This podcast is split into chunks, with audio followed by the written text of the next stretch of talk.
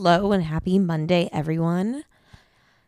If you're listening to this today, I am officially 100 days sober, which is truly unimaginable. I, well, A, I can't believe how fast this year is flying by, but I also just can't believe that I went into this year thinking maybe I'd do a dry January or like maybe I'd do a year without drinking. And here I am 100 days in, literally never questioning my decision and feeling so confident in my sobriety. And I just am, I feel so incredibly blessed and grateful and just so happy. And so I was going to originally uh, do a solo episode of a hundred things I learned about alcohol once I quit drinking.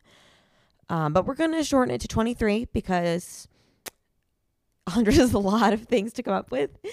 And I'm sure there are, are 100 reasons, but you know, it's going to be 23 things I learned about alcohol in 2023 with the caveat of being once I quit drinking. Um, and this is a solo episode, if I didn't say that already.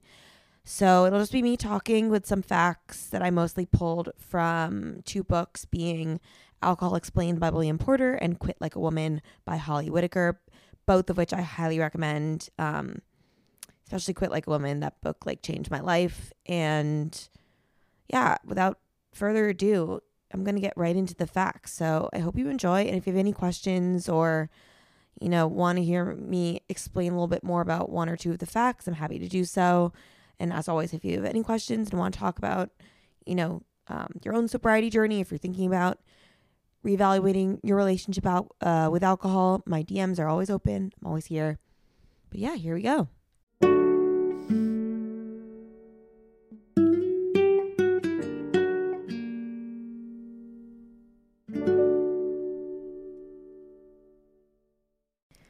So the first thing I learned about alcohol once I stopped drinking it is really what the definition of excessive drinking was.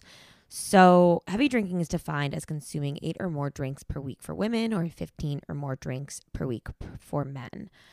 Um, so, this means if you're having a glass of wine per night, and let's say an extra drink one of those seven nights a week, you're already in the category of excessive drinking.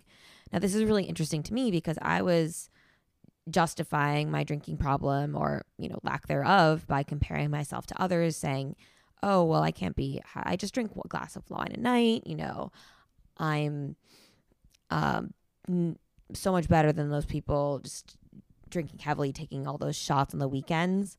Um, or those times, you know, when I would just tell my doctor when they'd ask, she'd ask how much I'd drink a week, and I'd say seven drinks. Like, little did I know that I was already kind of in the category of excessive drinking. And I think we often use this comparison theory to, you know, justify our choices when in reality, you know, if you're a girl or a woman drinking more than eight glasses of alcohol a week, you're already in the category of excessive drinking. The second thing I learned, and this was probably the first thing I noticed, was just how much alcohol fucks up your skin. So when you drink, uh, the dehydrating or diuretic effect of alcohol means that your skin loses fluid and nutrients that are vital for healthy looking skin. Um, this can make your skin look wrinkled, dull, gray, bloated, and puffy, etc. It can also uh, make you more prone to some types of eczema, which is something that I personally dealt with before I quit drinking. And um, once I stopped, I've noticed not only is my eczema gone, gone away, but I've also so much like such clear skin. My acne's gone. Um, I talk about this all the time, but I've it's really like chef's kiss. Now, speaking of you know things related to appearance, there's obviously a big correlation between alcohol and weight gain. For quick context, I did not in any way, shape, or form decide to quit drinking to lose weight. Um, that was never my intention, but I have noticed, you know, a significant change in how I look since I've stopped drinking. Um, so, for a little bit of kind of the science behind it, alcohol contains about seven calories a gram, which is about the um, as many calories as in pure fat. ca- calories from alcohol are empty calories, meaning they have no nutritional value. It's actually um, interesting. I think uh, alcohol is the only what is it? The only drink or beverage on the market that has absolutely no nutritional value, which is just interesting. And um, of course, you know the calories in an alcoholic drink don't just come from the alcohol. A pint of lager could contain the same amount of calories as a slice of pizza, and a glass of wine can contain the same amount of calories as an ice cream sundae. So, even though, again, I don't track my weight, I don't weigh myself, um, I have noticed my face is significantly less puffy, I'm less bloated, and all that since I stopped drinking. Fourth thing I learned is that alcohol doesn't actually warm you up. So, the notion of a beer blanket or drinking wine to, you know, warm yourself up a little bit is actually complete bullshit. Alcohol does the opposite. Drinking causes blood to rush to the surface of the skin, which can make you feel warmer initially, but while that's happening, your body temperature is actually dropping. So, alcohol causes your blood vessels to dilate, making you lose heat more quickly. And it also blocks your body's warmth process by causing chills. So, if you have ever been drinking and you know felt those chills come on, that's exactly what your body's doing. It's um, you're losing warmth as opposed to gaining it. Number five is one of the most interesting things, in my opinion, that I've learned about alcohol is its connection to dehydration. So the easiest way to think about this is thinking of a um, car. And uh, William Porter talks about this in his book, Alcohol Explained. But basically, if you think of a fuel gauge in a car, it shows how much fuel is in the tank. And then if the fuel drops below a certain level, a red light comes on as an additional warning. In the same way, our bodies have a gauge that determines the level of reserve water. And when this level drops below you know a certain point the thirst mechanism is triggered so if we look at alcohol from the analogy of a car it's like recalibrating the fuel gauge so that the gauge shows full when the fuel tank is actually empty that's what happens when we drink alcohol our bodies think it has more water than it actually has so um, let's say you know there's a hypothetical person that has 100% of the correct water reserve, i.e., at the, that particular point in time, they are perfectly hydrated.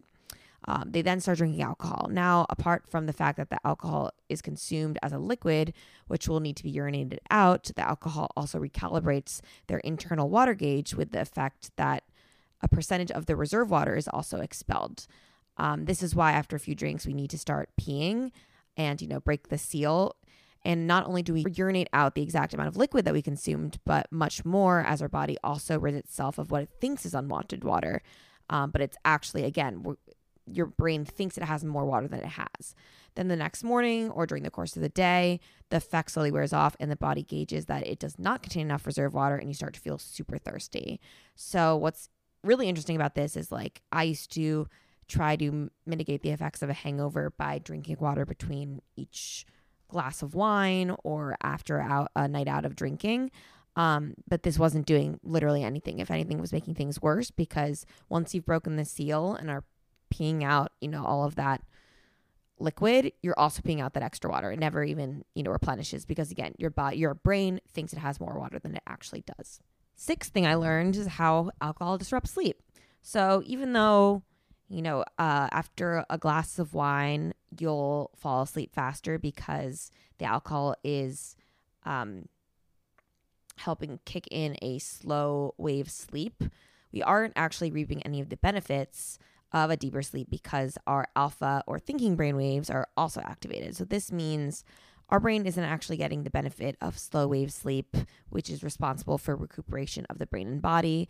Um, I think this is pretty evident after a night of drinking when you wake up hungover and are exhausted the entire day. It's because you just didn't get a full night's sleep. Um, also, what's interesting about this is this doesn't just happen, this is like a cumulative effect. So even if you're not drinking every single day, or on the other hand, if you just if you have a, a drink every night as opposed to one night of a lot of drinks, it's the same thing. So either way, your body thinks it's recuperating um, or not even being effective, but it's a cumulative effect if you're drinking a little bit each night. So the seventh thing I learned is how alcohol disrupts our endocrine, I might be butchering that word, but our hormone function. So, um, our endocrine system is responsible for regulating our bodily functions, such as our metabolism, sex drive, sleep cycles, energy levels, menstrual cycle, and stress response, to name just a few. Alcohol disrupts the functioning of the endocrine system on a number of levels, such as disrupting the sleep cycle, which previously was mentioned, raising estrogen levels, and de- depleting testosterone levels. Um, so, hence why I break out so much when I was drinking. Um, in terms of acne. Um, it also artificially stimulates the fight or flight response, uh, which is yet another cause of anxiety, depression, and insomnia. So, in other words, alcohol assaults the system in charge of making our body run properly, which results in fatigue, low ses- sex drive, worsening periods, mood imbalance, poor metabolic function, adrenal fatigue, and disrupted sleep cycles. Eighth thing I've learned alcohol causes premature aging. Um, this is pretty evident given, you know, all the talk about how alcohol affects our skin and our sleep and um, our waking, etc. Uh, alcohol also leads to the loss of collagen and elasticity, depletes us of the minerals, nutrients, and antioxidants that counter free radical damage. Um, alcohol depletes us of zinc and vitamin A, two antioxidants that are vital for the skin and regeneration of new cells. Um, so all that is to say that if you want to preserve your youth, you should probably refrain from drinking.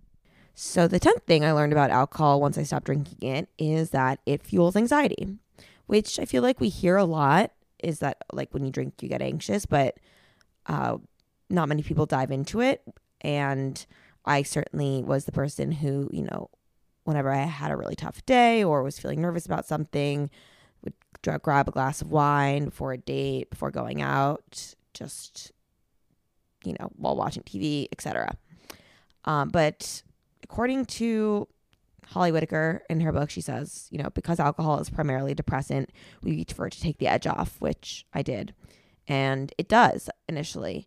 However, the counteractive process or the B process to the depressant nature of the alcohol is a release of cortisol and adrenaline into the body. So if you drink one glass of wine, you might have about 20 minutes of the desired relaxed effect before the drug or the A process wears off.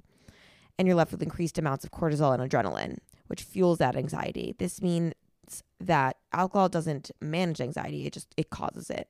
It's actually one of the worst drugs we can imbibe if we are prone to depressive and anxious states. So for someone who is prone to depression and anxiety, I really shouldn't have been drinking. Um, the 11th fact, which I've I learned about alcohol and I've talked a lot about on this podcast, is that alcohol is just as dangerous and addictive as other drugs. In fact, it is the second most addictive drug after heroin. Heroin. Second most addictive drug after heroin. I just want to say that like eight times because again, it just shows how much big alcohol companies influence our life for making the second most addictive drug after heroin, which is we look at heroin addicts as a society as like these people who like how could you get to that place? How could you go so far downhill? And yet we promote alcohol like it's literally God's beverage. Sorry, I just get so passionate about that. And I woke up from a nap and I just want to say one more time alcohol is the second most addictive drug after heroin. And we don't call people who do heroin heroinaholics or, you know, cocaine, which I think is like the second, like 16th most addictive drug.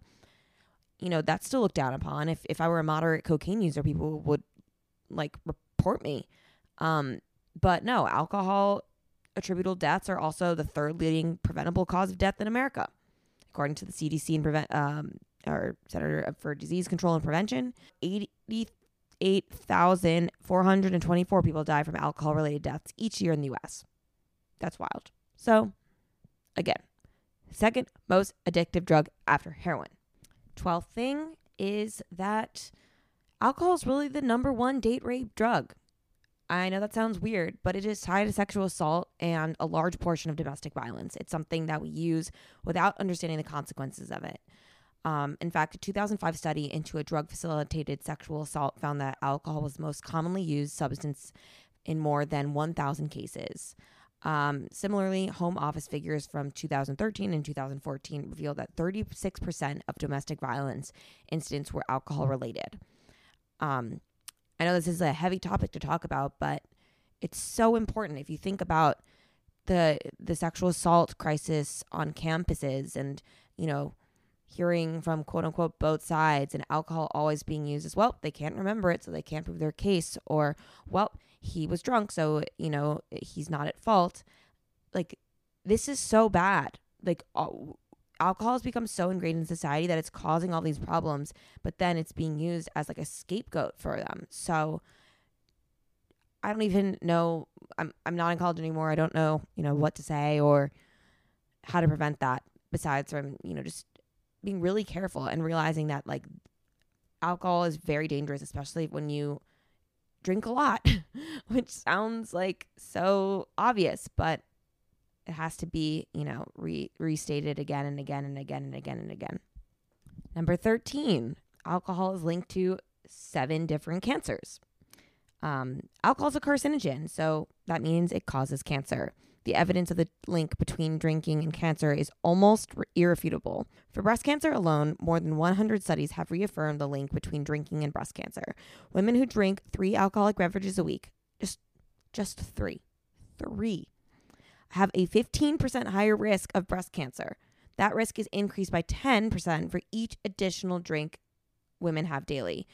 Um, so, for me, someone who is very prone to breast cancer, my mom had it my grandma on my mom's side had it my grandma on my dad's side passed away from it it's very in my family and and i was i'm very careful about like about what i choose to do be, because of my risk of breast cancer and yet i was definitely drinking more than three alcoholic beverages a week um, breast cancer is only one of the cancers linked to alcohol too uh, the others include mouth and throat, esophagus, voice box, liver, colon, and rectum. Basically, any place in the digestive system that alcohol comes into contact with.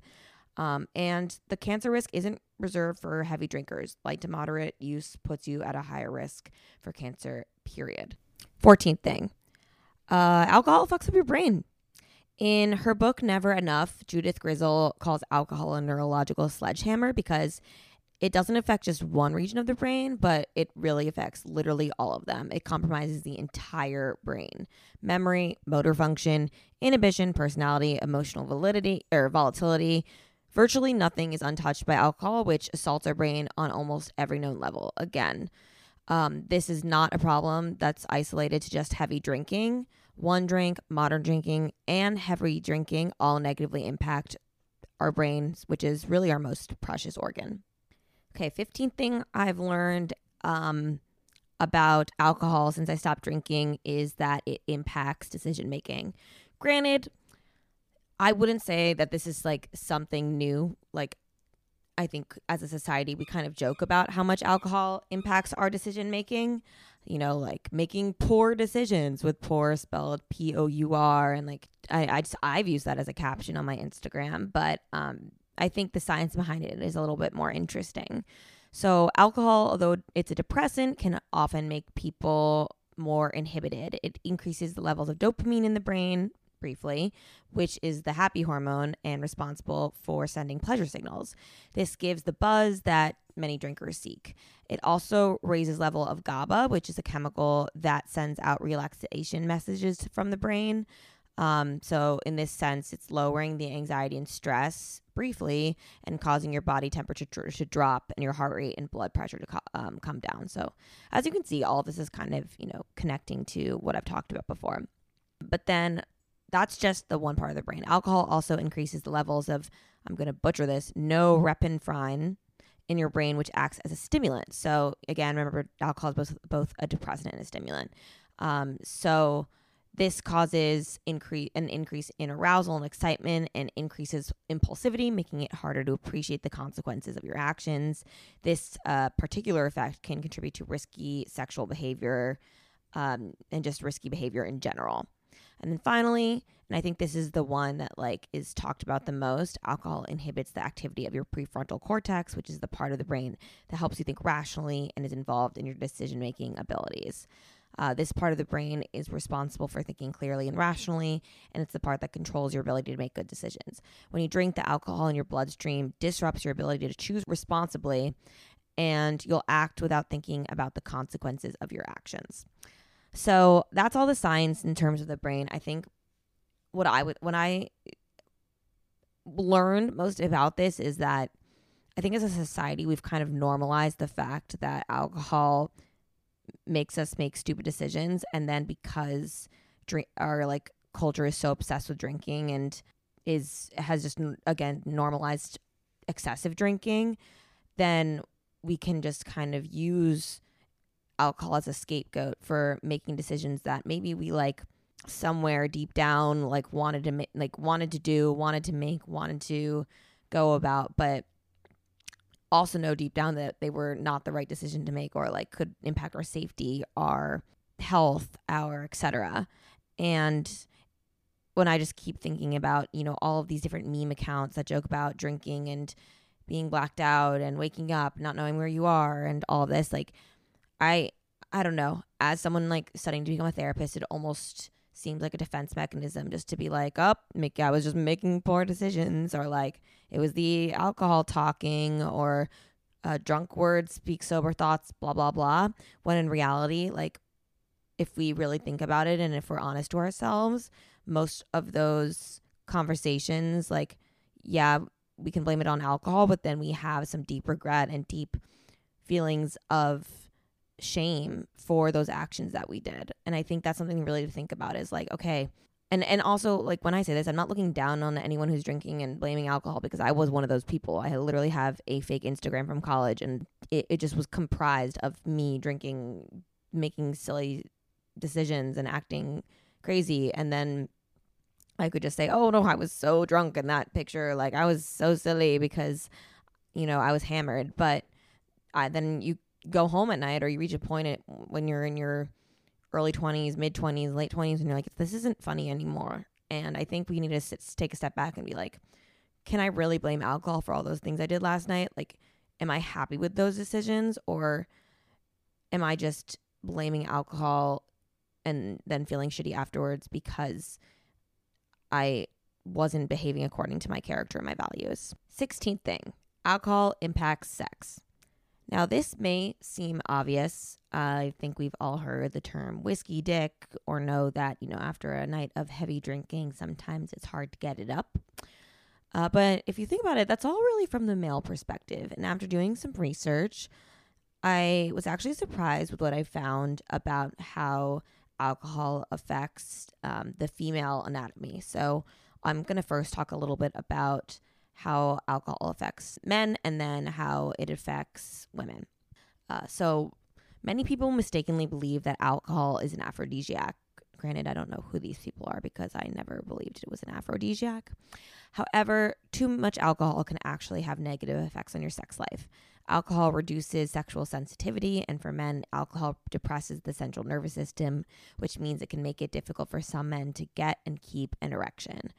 Drinking may also prevent or delay orgasm, um, and drinking heavily over an extended period of time can even turn a temporary con- condition into longer term impotence. So, something to keep in mind, dudes. Um, for many women, alcohol consumption increases subjective sexual desire and arousal, although it lowers physiological arousal. So, this is uh, from a study conducted by LJ Beckman and KT Ackerman from 1995. Um, and I found this to be really interesting. So, again, um, for many women, alcohol increases subjective sexual desire but lowers physiological arousal. So, what I interpret that as is that for some women, uh, honestly, this wasn't me, so this is why I find this so fascinating. But for many women, it's that like alcohol makes women want to have sex more mentally, but physically, their body's arousal is lowered. So they want to have sex, but they probably won't orgasm.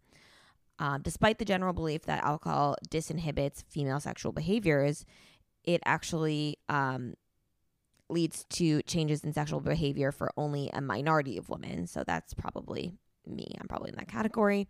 Expectancies about the effects of alcohol on sexual behavior may be important mediators of the alcohol sexual behavior linkage. There is also a relationship between overall alcohol consumption and risky sexual behavior for women, which we talked about earlier with decision making. Um, but when alcohol use at or preceding individual instances of sexual activity is examined, there is no association in the majority of studies. Alcohol use by both perpetrators and victims has been implicated in inst- instances of sexual victimization. So that was a lot of words, and I I kind of want to like summarize it in layman's terms, but I think this is super super interesting to think about when you look at like how alcohol affects men versus women. So men, granted, they always want to have sex, right? That's all I have to say about that. Um, for women, alcohol, I think I think the reason that it increases sexual desire is because it increases testosterone, if I'm not mistaken. Um, so that's so women want to have sex, or they think they do, um, but again, physiologically, their bodies don't. They aren't aroused. They probably won't be able to climax or reach an orgasm. So, this makes it such that women who have been drinking may want to or think they want to have sex with a man who obviously will take them up on that offer. And then this leads to, let's say, them going home, like a man and a woman going home um, from a bar, you know, um, getting intimate, having sex. Most likely the dude won't be able to get it up. The woman, you know, feels shame because society has just normalized male sexuality, but continues to have stigma around female sexuality. So then there's that shame around women, you know, you know, wanting to have sex and then um, either not being able to actually feel like the benefits of it or just not even being able to, you know, or, or feeling shame because their partner couldn't finish or or get it up or whatever. And then let's say the man is a dick or an asshole, you know, then he probably it just shame on all parts. The man feels like he's not a man because he couldn't um, get an erection, and the woman feels shame because she feels like she led him on or she was sexual and she wanted to have sex and it's a lose-lose situation. So I think it's just really important to think about not only in you know um, sexual assault the the not only in the realm of like sexual assault and domestic violence because we've talked about that already, but also just in like everyday life, going to a bar, leaving with a guy you think is cute and then the next day waking up and, and your body's like goes back to normal and it's like wait i i feel so bad like i didn't want to have sex or did i? And questioning behaviors because you're also you know your memory is fucked up. So uh, that's all i have to say about that. 17th thing and this is more of a positive note um, because i realize a lot of what i've been talking about has been pretty negative um, but dating is just in general for me a lot more fun without alcohol. And that's certainly something I did not expect when I stopped drinking. Um, I remember like one of the first dates I went on when I, you know, was texting a guy and, and he proposed a date and he was like, let's start at Whistler's and um, then go hop like bar hopping on the east side and just check out, you know, different bars and blah, blah, blah. And also, for quick context, this guy did not know that I was sober. And so I followed Lindsay Metzler's advice and I was like, oh God, okay, this is, here we go. And I was like, oh yeah, that sounds so fun. Like, just a quick, you know, heads up. Um, I, I don't drink, but you won't notice.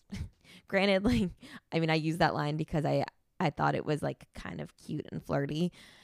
But basically, for those who don't live in Austin, what he proposed was a night out of drinking just you know going starting at a bar and then bar hopping so it's pretty he definitely would have noticed if i wasn't drinking at every single bar that we stopped at. And the response i got was so positive. It was like wow that's so refreshing. I'm so sorry for proposing a date that literally revolves around drinking. Why don't we just go to you know and then proposed something that was more conducive to talking and you know getting to know each other. And I spoke with Allie uh, McElraith on the podcast earlier this year about her experience dating, and I and what she talked about is that you know when you're sober and you're you're meeting someone, it's really easy to quickly get a vibe of whether you're you know hitting it off or whether you're not interested in this person in a romantic way. Whereas drinking can definitely or like when you go out for drinks with a guy it definitely creates those like goggles where you're like mm, maybe he's cute maybe i like him um or like maybe we're hitting it off but you know that hitting it off could really just be drunk rambling on your side or his and um also I, i'm saying like this is from the perspective of someone who is like a heterosexual woman. So if anyone else can speak to a different experience, I'd love to hear it. But for me personally, I found dating without alcohol to be so much more fun. The dates are more creative.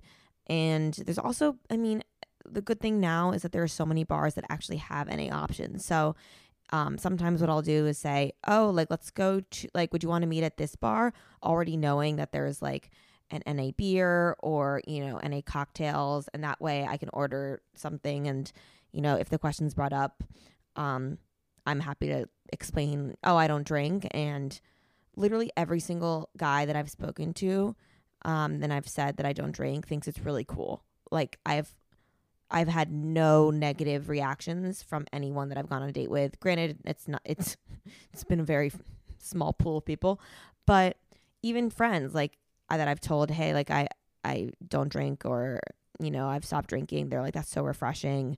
Um, and like the guy who I was who I went on that date with was like it's really fun hanging out with you because I don't drink as much, and I feel like that's like something I needed to evaluate as well. So dating is more fun. Okay, the 18th thing I've learned about alcohol since I stopped drinking is really the influence that big alcohol has on our society's obsession with drinking. Um, I'm not sure if any of you all have heard the TikTok that says, like, is alcohol the new cigarette? But that's really what I'm going to base this off of and what I learned through reading Quit Like a Woman by Holly Whitaker. In her chapter, Is Alcohol Having a Cigarette moment. Um, she talks about the history of the cigarette and how alcohol basically stole the marketing playbook. Um, so I'm going to just read a quick excerpt and from from this chapter to explain what I mean. The history of the cigarette is fascinating and short. It was invented in 1865 during the Civil War. While many of us today might easily imagine it as always lodged in American culture, by the early 1900s, it accounted for only 2% of all tobacco consumption in the United States. The uh, cigarette started out as a stigmatized, cheap product associated with the lower classes. Its rise to popularity was meteoric. By 1952, more than 80% of all tobacco consumption in the United States was via cigarettes, and by 1954, almost half of all American adults smoked them.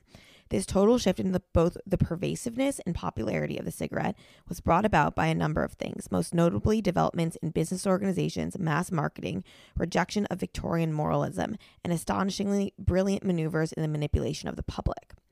When all was said and done, it took about 60 years for the cigarette to become a sig- symbol of rebellion, sexuality, masculinity, and femininity, and the defining habit of idyllic mid century America.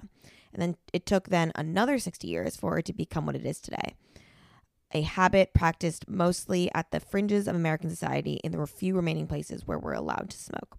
So there were three key factors that led to the blockbuster success of big tobacco throughout the 20th century and kept us smoking despite mountains of evidence that it was murdering us.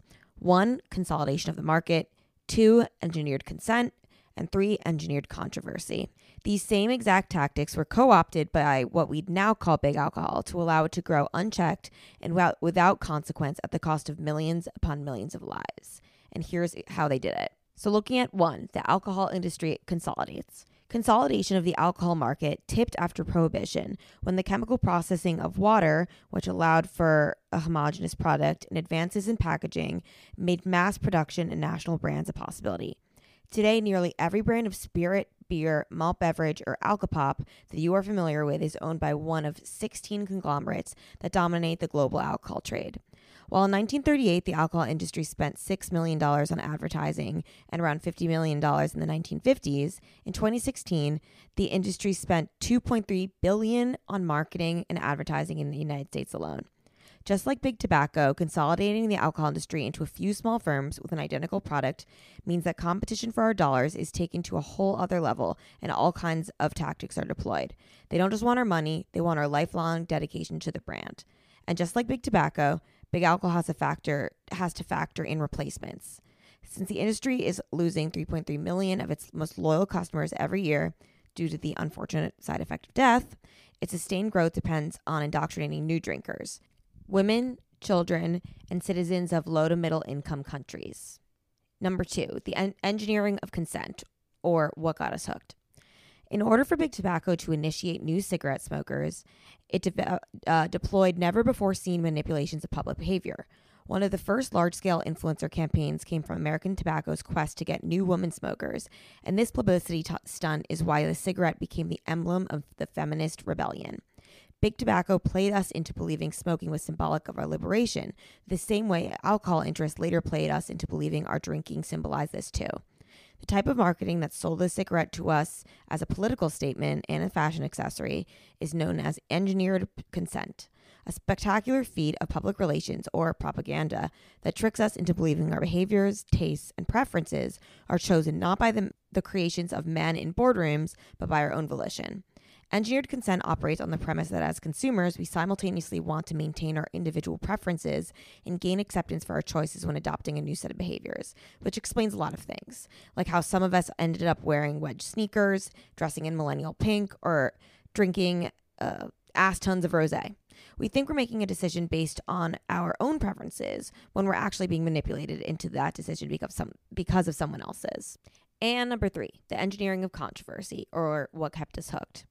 If you've heard the phrase drink responsibly, I imagine it makes sense to you, that it even sounds sane, thoughtful, perhaps something your parents might tell you.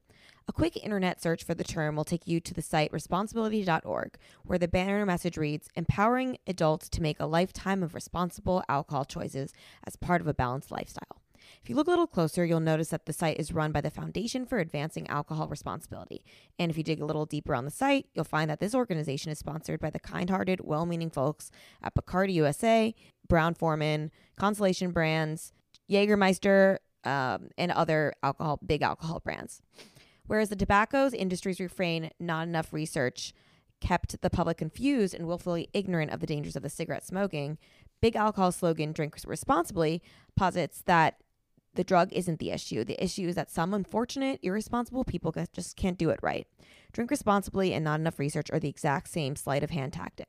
The only difference is that the alcohol industry has a boon that tobacco the tobacco industry didn't. An entire organization dedicated to the treatment of irresponsible drinking.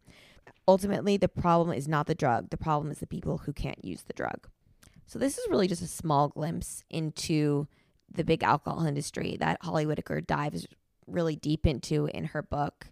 And I think the key takeaway is that one of the big reasons that there's we have a culture that's just obsessed with drinking is because ultimately like big big alcohol or these 16 companies have really managed to grab a hold of the media, the um, news, um, even organizations like the one I mentioned that you know, say that came up with the slogan drink responsibly. Like they dictate how we view drinking and they normalize drinking behavior. And then when someone has a problem with drinking and gets addicted to alcohol, because once again, it is the second most addictive drug after heroin, we blame the person instead of the drug, which really is the core of this issue. Okay, on to number 19, which is related to number 18, but it's that alcohol is a feminist issue. And I'll explain what I mean by that. Um, earlier, I talked a little bit about how when you know sales were down for alcohol because of the number of deaths it was causing, uh, the groups that were targeted were women, children, and other lower and middle income countries. Uh, but specifically with women, I think it's really interesting to examine how much it consumes our culture and our lives. And again, like we need to think twice about why this is. It's not just because like women love wine. It there's something deeper. So uh, once again, I'm going to read a, a page from Holly Whitaker's book, Quit Like a Woman, to expand a little bit about what I'm talking about. Drinking has become so ingrained in the female code, we don't even recognize the nearly endless ways it's pierced our every experience, or even stop to think about the cost of that infiltration. Wine and spirits, and even beer, are a celebrated quintessential accessory to having made it as a woman. For moms, one of the most targeted demographics, alcohol isn't just something that pairs well with making dinner, it's what you do all day, every day. There are an almost endless number of greeting cards, magnets, t shirts, onesies that basically celebrate always being drunk because mothering, we joke, makes us drink. Let's repeat that.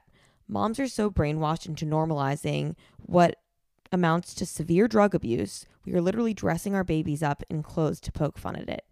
There are groups like Sippy Cups are for Chardonnay, Moms Who Need Wine, an Urban Dictionary of a Wine Mom, hashtag Wine Mom, um, a coloring book titled Mommy's Drinks Because You Cry. This is wild. And no one bats an eyelash. We toast and wink because we are all in on the joke. And that's just the tip of the iceberg because wine isn't just the mascot of motherhood. It's the mascot of being a young, single professional or an old, retired empty nester, or basically just being a woman at all.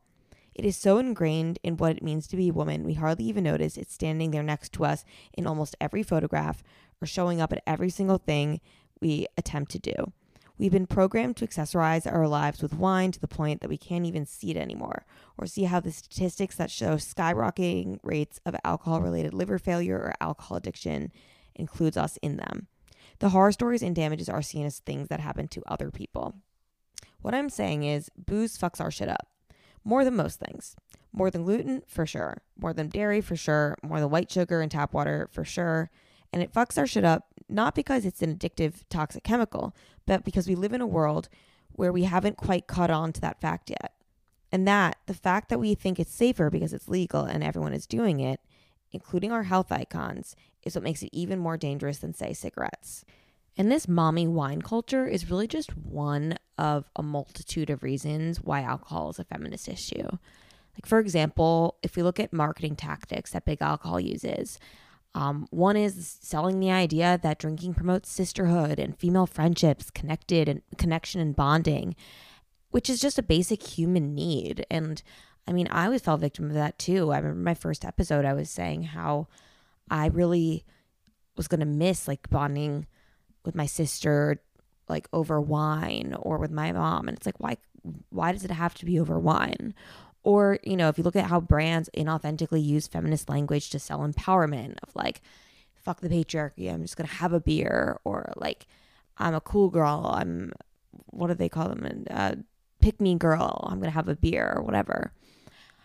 And then, I mean, that those are the less severe ways. Then you think about the connection between alcohol and sexual assault and alcohol and breast cancer, fetal alcohol syndrome disorders. There are just so many reasons.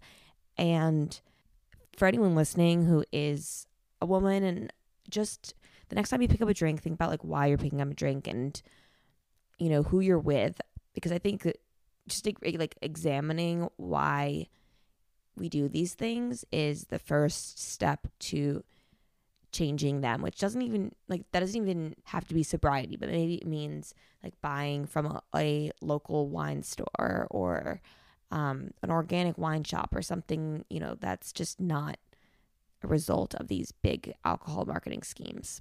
Okay, number 20. Uh, and this I actually learned recently. There is no such thing as an addictive personality. When I spoke to Annie Grace about this, I felt like so much weight had been lifted off my shoulders because for so long I not only justified my drinking or justified my many mental health issues, but I also blamed myself for the fact that my quote unquote addictive personality had caused them all. From an eating disorder when I was younger, obsessive compulsion disorder when I was a kid, and then lo and behold, a problem with alcohol. I really, really got into the mentality that the problem was me. But the way Annie Grace phrased it is just so enlightening. Ultimately, there's no such thing as an addictive personality. Let's break it down. I got addicted to a substance that is addictive. So that makes sense. The reason why my drinking got worse as I got older is because I was drinking more as I got older. And I was drinking more as I got older because the more you drink, the more you need that drink, the more you are addicted to that drink because, again, it's an addictive substance. And then the second part of that, aside from it just, you know, alcohol being an addictive substance, is the fact that the qualities that it made me want to go out and drink in the first place are the same qualities that make me an extrovert, that make me a connector, that make me a, like love to socialize and make new friends and start a podcast randomly and things like that and you know work hard at my job. Really those same qualities of you know being outgoing like just socializing those are all what not only brought me to alcohol but more importantly brought me friends brought me to grad school allowed me to take that leap brought me to austin brought me to making like meeting new people and i think just reframing that mindset has been so transformational because I no longer look at my quote unquote addictive personality as a bad thing, but I look at it rather as something to be really proud of. Because if you think about it, like, if you think about it, people you look up to, let's say, um, I don't know how I thought about this. Let's say Bradley Cooper. He's a cool guy, very good looking. He's sober, along with many other celebrities. I mean, if you like Brene Brown, Glennon Doyle, these are people I look up to. They're all sober and they're all also very successful. And I don't think it's a coincidence. I think that the qualities that make you very successful, make you very driven, make you get to where you want to be are also the same qualities that can lead you to becoming addicted to an addictive substance.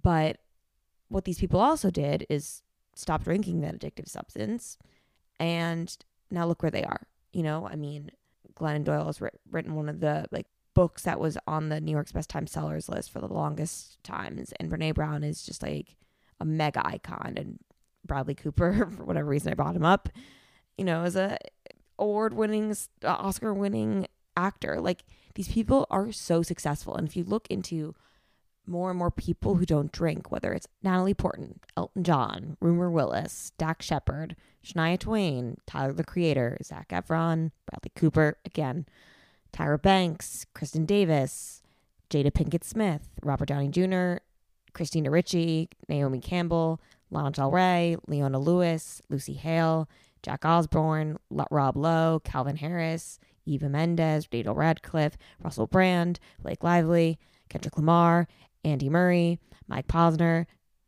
and you get the point. They don't drink, and there's a reason. And I think that reason is because they have quote unquote addictive personalities. Number 21, there's no such thing as alcoholism. So let me quickly explain what I mean by this because there are a lot of factors that are related to uh, Alcoholics Anonymous. And I'm not going to dive too much into that because I'd be here for like another hour. Um, but I'm just going to quickly give you like a you know quick synopsis or Spark Notes edition. So Alcoholics Anonymous is founded upon the disease model of alcoholics, which states that problem drinking is sometimes caused by a disease of the brain characterized by altered brain structure and function. So according to this theory, the theory of, you know, the disease model, genes play a strong role in the development of alcoholism. To my best knowledge uh, from whatever everything that I've read, there this theory or this gene, um, disease model or the fact that genes play a role in the development of alcoholism has not been confirmed, and there's not been many scientific studies done or peer reviewed studies um, completed about this. I think they've found like genetic qualities, you know, like ones I talked about earlier when I was talking about addictive personality that make one more prone to having a problem with drinking or, you know, because they are start drinking and they just end up drinking more. But in terms of genes that actually cause one to have a problem specifically with alcohol, I am like 99.9% sure that has never been proven. Um, and to provide just like additional context on what I mean when I say that there is no such thing as alcoholism, or at the very least, there shouldn't be anything as alcoholism, um, I'm going to read, you guessed it, a little bit more from Holly Whitaker's book. The need for alcohol is perpetuated by the consumption of alcohol, pure and simple. You were not addictive before you imbibed, the same way that you were not addicted to cigarettes before you smoked. Further, it has been shown time and time again that after people ditch their addiction to the substance entirely, they go on to not want it at all. People like me. I'm not one drink away from alcoholism or addiction. I'm beyond the need to get intoxicated in order to get through life or have fun at a party. Not because it has to be this way, but because I prefer it to be this way. I like life without a crutch. I like not having hangovers or forgetting parts of the night before or living in a fear state. I like not having to think about alcohol. We think that being cured means being able to drink again without going overboard or our lives going to hell. We think that it means being able to imbibe like quote unquote normal drinkers. Cured means never having to drink again. Cured means enjoying life without needing to reach for a glass of wine to unwind each day or to enjoy a celebratory event. Cured means being able to remain present and to ride the ups and downs without having to numb or escape them. Cured means not having to keep the beast of alcohol at bay, but being free of it altogether. Secondly, alcohol is the only drug in the world where when you stop taking it, you are seen as having a disease. And this this hits. Because alcohol is the only socially accepted drug, because most of us consume it, because we have come to believe that there are quote unquote normal drinkers and then there are quote unquote alcoholics, and because alcoholism is self diagnosed, it is literally the only drug in the world where you get a label and a lifetime disease once you admit you need to, want to, or do stop. I never had a problem when I was out three or four nights a week drinking the same amount as my friends. I never had a problem when I was doing ski shots with my coworkers or when I stayed out drinking until 4 a.m. on a weeknight. But when I tapped out, when I stopped drinking alcohol, that's when I qualified for a drinking disease. Let me be clear on the insanity of this. When I drank and clearly abused, I did not have alcoholism. However, when I said I can't drink, I became an alcoholic because we believe everyone should be able to drink ethanol, and those who can't are somehow defective, and we assign a label and a lifetime disease. Once again, this goes back to a lot of other things that I've been talking about, but it really is wild when you think about the fact that alcohol is the only drug that as Holly said, like we self-diagnose ourselves with it. I mean, ultimately you can go to a doctor and I guess if you're, you know, drinking severely impacts your life, then you go are sent to rehab um, against your will. Like that's a possibility. But for me, like I decided to stop drinking. I said, this is enough. And then only then, you know, I haven't been to an AA meeting, but if I were to, I'd say, hi, uh, my name is Zoe and I'm an alcoholic. And it's like, it's something about putting that label on myself just never felt comfortable. And a lot of the books that I've read and, and I, and I, the authors who I really respect kind of emphasize that how only once you say that like I have this problem are you then looked at differently. And hopefully this can change. Like I'm not saying that Alcoholics Anonymous like although there are, are many faults, you know, there it also does really amazing things for people and I'm and I'm not trying to deny that or say otherwise. I just hope we can get to a place one day where people who say they don't drink aren't questioned for having a problem or aren't like looked at differently, but rather are celebrated. And, you know, I hope it's one day the norm that most people don't drink because just like with cigarettes, you know, people saw the science and then ultimately they said, okay, maybe, maybe it's a good idea if I don't get lung cancer. And so with alcohol, same thing. Like maybe one day people will actually be able to escape the chains of big alcohol and say, you know what, I'm good. I'm just going to have a mocktail. Number 22. I promise I'm almost done, y'all. Bear with me. Alcohol takes away so much of your time. So when you stop drinking it, you just have a whole lot more time on your hand. Like it's not just the actual act of like going out and drinking and staying up late. Like obviously that takes time and uh, um obviously I, I still do that. I still go out. I still will occasionally stay out late, but then the the hangovers and the naps that I need to take because of the hangovers, like all of that is removed. So on a Saturday and a Sunday, I can wake up at like 8 a.m. and just get on with my day like any other day of the week. It's really, I don't know why it feels like so much more time, but it, it does. I think it's also because when I was drinking and I would get a hangover, it wouldn't just like impact me physically, but also, if anything, more so emotionally.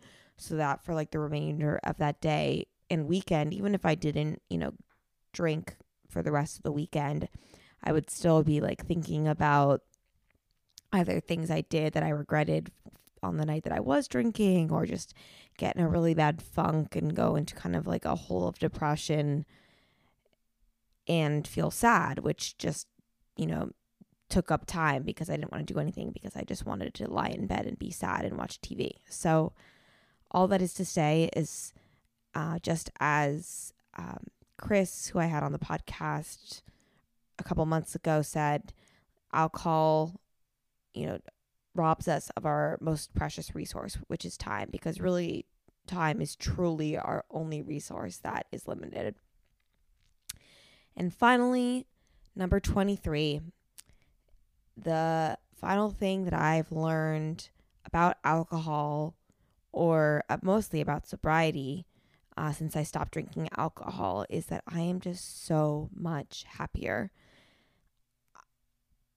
This is like cheesy, corny, we all weird to say, but I I truly can't express how much happier I've been these past 100 days. I will be real real with y'all like I was in a really bad place in the fall. I I mean it was a combination of things between just being super overwhelmed with school, um, starting a really intense internship at a suicide hotline, having just like friendship fallouts and feeling really lonely in Austin and I was I was like pretty sure that I was fully back in depression and that I was going to have to you know go on more antidepressants or reevaluate the current dosage that I was on. And I kid you not, ever since I've stopped drinking, it's been like I'm a I'm a that it's almost like that was a weird fever dream. Like I am in such a better place. I, if anything, am reevaluating my medication to go on a lower dosage because I feel so good. And things that used to bother me and used to take me down and used to make me sit in bed and just cry and cry and cry don't affect me as much anymore. And for so long, I really thought alcohol was just like contributing to my depression and, and making it worse. But now I think it had a huge factor in causing it. Like it's it's really it's really weird. And when I think back to, you know, when I my mental health started getting worse, I don't think it's a coincidence that that was around sophomore year of college and yeah, I don't think it's a coincidence that that's when I started drinking more heavily. So obviously there are other factors influencing, you know, my depression, my anxiety, etc. But I, the best thing I ever could have done for my mental health was to stop drinking. And I'm just so freaking proud of myself for finally coming to that decision and